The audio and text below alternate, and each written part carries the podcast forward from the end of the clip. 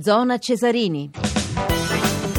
Eccoci di nuovo dunque, allora la finale del 20 maggio, come mi comunica la nostra regista Ombretta Conti, di Coppa Italia, eh, Juventus-Napoli, sarà, sarà, dunque Juventus-Napoli, la Juventus ha avuto la meglio sulla Milan, il Napoli ha avuto la meglio sulla Siena, 2-0 la doppietta di Cavani, all'undicesimo un grandissimo tacco eh, di Cavani, lo commenteremo tra poco, e al trentesimo sempre Cavani di testa, abbiamo il piacere di avere con noi il caporedattore centrale eh, dello sport del giorno, Renato Vassallo, buonasera. Buonasera a tutti voi.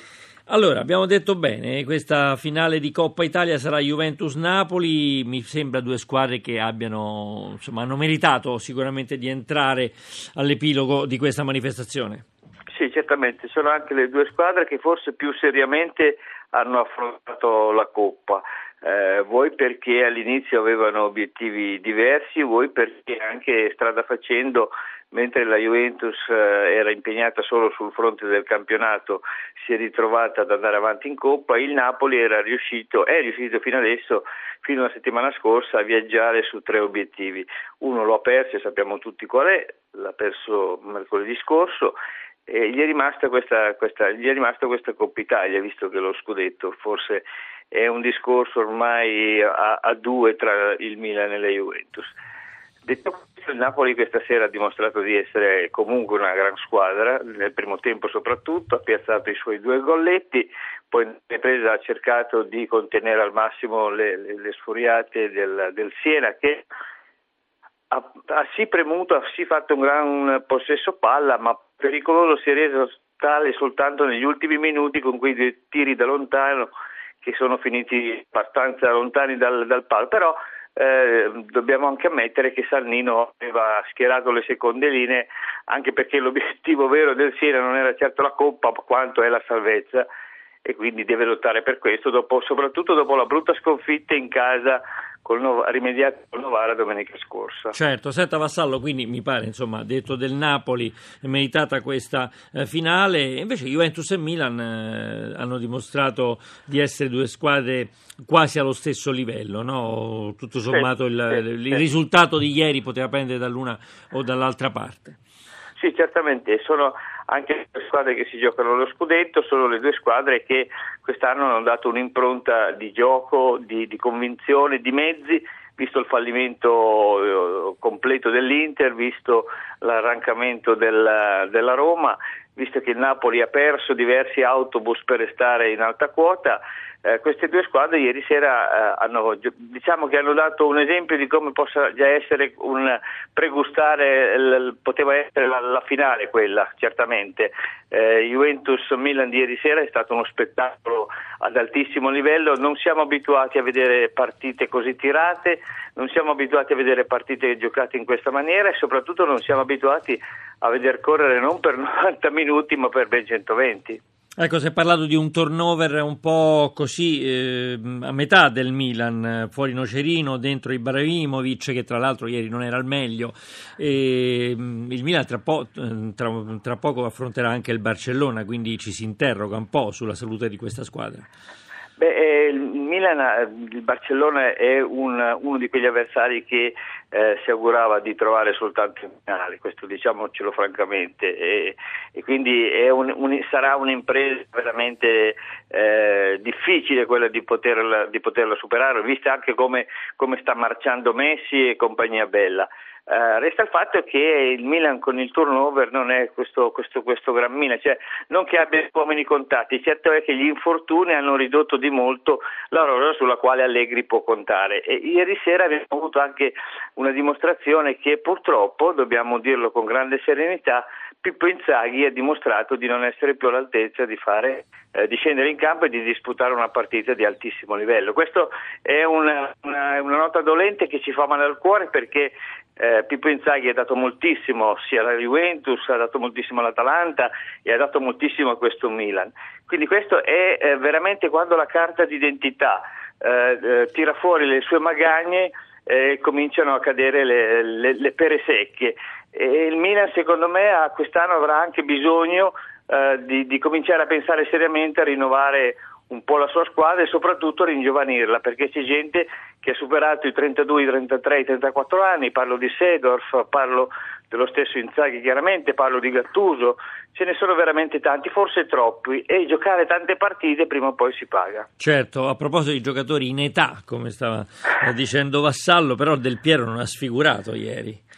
Piero è un caso a parte. Mm, cioè, eh. ci sono, ci sono citiamolo, citiamolo. a me ricorda, non so se lo ricorda anche a voi, eh, Altafini, Ve lo ricordate? Eh, io ho l'età in cui posso ricordarmelo, Vassallo. Sì.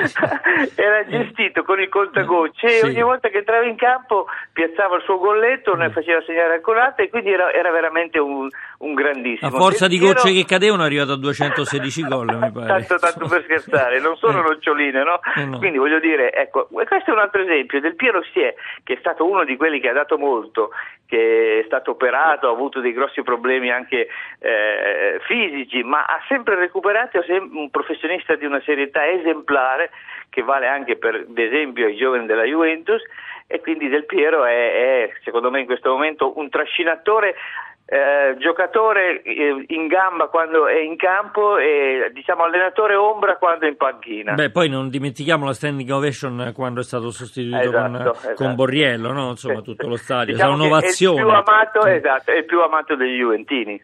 Certo, certo.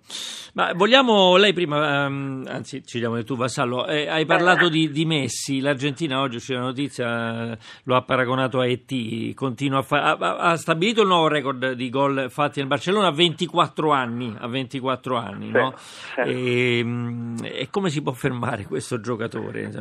È una cioè, cosa, cioè, lo fermi Tre gol nell'ultima partita. Sì, poi tre... sì, sì, ma poi dopo è incontenibile anche perché riesce a sbucare da dietro gli avversari, riesce quasi a, ri- a ridicolizzarli, nonostante intorno a lui, eh, se ci facciamo caso, tutti gli allenatori inventano delle gabbie incredibili, no? gli mettono addosso due, tre uomini, come lui alla palla eh, gli, vanno, gli, vanno, addosso, cercano di buttarlo giù, ma non ci riescono neanche a fargli il fallo, neanche a intimorirlo né nulla.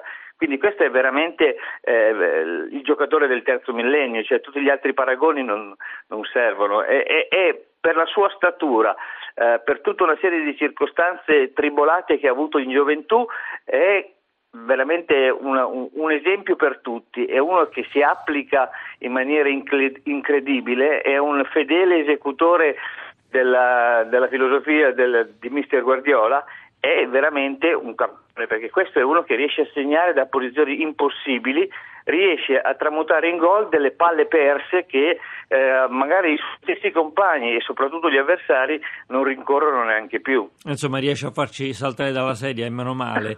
eh, senta, eh, Vassallo, noi possiamo chiudere, possiamo chiudere a questo punto. Io la ringrazio, la ringrazio di essere stato con noi a, Zona Cesarini. Speriamo di averla ancora. Noi salutiamo, eh, salutiamo Renato Vassallo, capo redattore dello sport del giorno. Adesso noi diamo dei risultati di basket e recupero della quarta di ritorno Pesaro Cantù 72-69, invece per quanto riguarda il volley la 1 recupera dell'undicesima giornata di ritorno Monza Cuneo 0-3. 17 years by her side, broke the same bread, wore the same clothes, and you said, We're sisters with nothing between. If one of us falls, other will soon be following.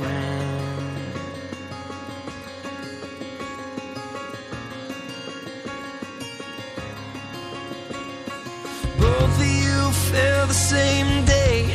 You don't know why. One of you never woke up and you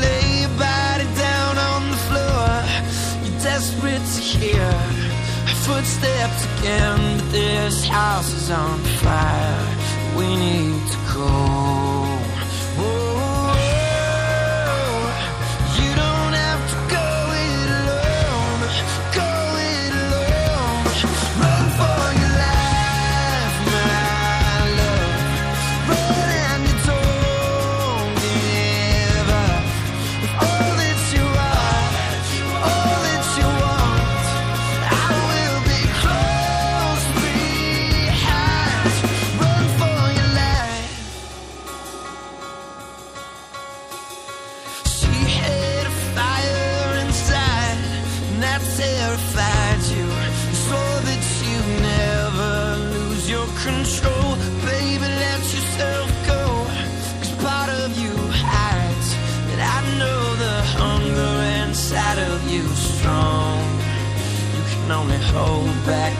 the river so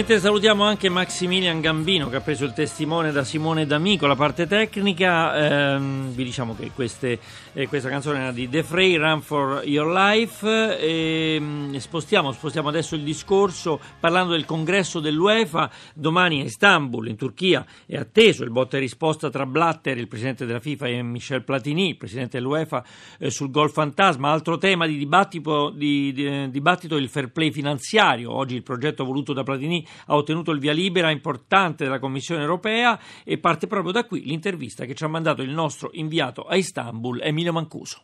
Occorrerà mantenere il massimo di coordinamento tra quelle che sono le normative per l'iscrizione ai campionati nazionali e quelle che sono le normative per le competizioni UEFA europee. Un passo avanti notevole che va nella direzione di garantire stabilità al mondo del calcio e equilibrio costi-ricavi. Com'è la situazione italiana? Sappiamo, Presidente, che insomma, i conti non sono sicuramente in territorio positivo. Cosa dovrà fare l'Italia nei prossimi mesi per mettersi in regola poi per questo free pay finanziario che eh, ci sarà tolleranza zero per tutti? La Federazione presenterà a fine marzo il report 2012 che darà il quadro della situazione sul versante della salute finanziaria dei club professionistici. È naturale che è stato un anno difficile, il 2010-2011, ma è altresì naturale che molti club dovranno cercare di migliorare le loro modalità di gestione perché ci sono alcuni club che hanno dei deficit non gestibili per il futuro è stato a lungo insieme a Michel Platini per il comitato esecutivo e anche per altre riunioni. Cosa vi siete detti? Le ha chiesto qualcosa in particolare sull'Italia? Ma segue sempre con grande attenzione la situazione italiana, d'altro canto è stato il 12 a Milano per il premio a Gianni Rivera, quindi è una dimensione che conosce perfettamente, c'è sempre grande attenzione sul versante degli equilibri economici, naturalmente della competitività a livello internazionale dei nostri club, eh, peraltro purtroppo l'ultima fase di qualificazione per i quarti non è stata particolarmente positiva perché avevamo quattro squadre ed è rimasto soltanto il Milan. Presidente, la questione convocazioni della nazionale, la questione degli stage, c'è un baratto fra la Federcalcio e i club, che succede con la Lega che ha detto di no, però forse si riapre una porta, che succede? Ma speriamo che si riaprano delle condizioni di riflessione e di valutazione positiva da parte della Lega, non c'è nessuno scambio, sappiamo che eh, gli stage non sono all'interno del calendario internazionale, quindi al di là della richiesta nell'interesse generale della federazione occorre poi la disponibilità dei club. Peraltro una buona prestazione, una buona preparazione della nazionale ai campionati europei è un elemento importante per tutto il movimento calcistico nazionale a livello internazionale, quindi c'è ancora fiducia che i club possano rivedere questa posizione al momento negativa. Presidente, sul gol non gol se ne parlerà domani durante il congresso è con Blatter che vuole la goal line technology oppure con Platini che invece vorrebbe il doppio arbitro di porta. Qual è la posizione della Federcalcio? Ma come andrà a finire lo sapremo il 2 di luglio in occasione dell'International Board a Kiev. Eh, ci possono essere varie ipotesi di lavoro, probabilmente si andrà nella logica di consentire la sperimentazione eh, tecnologica sul goal non goal, ma ci potrebbe essere anche un'apertura a discrezione delle federazioni per i due arbitri di porta.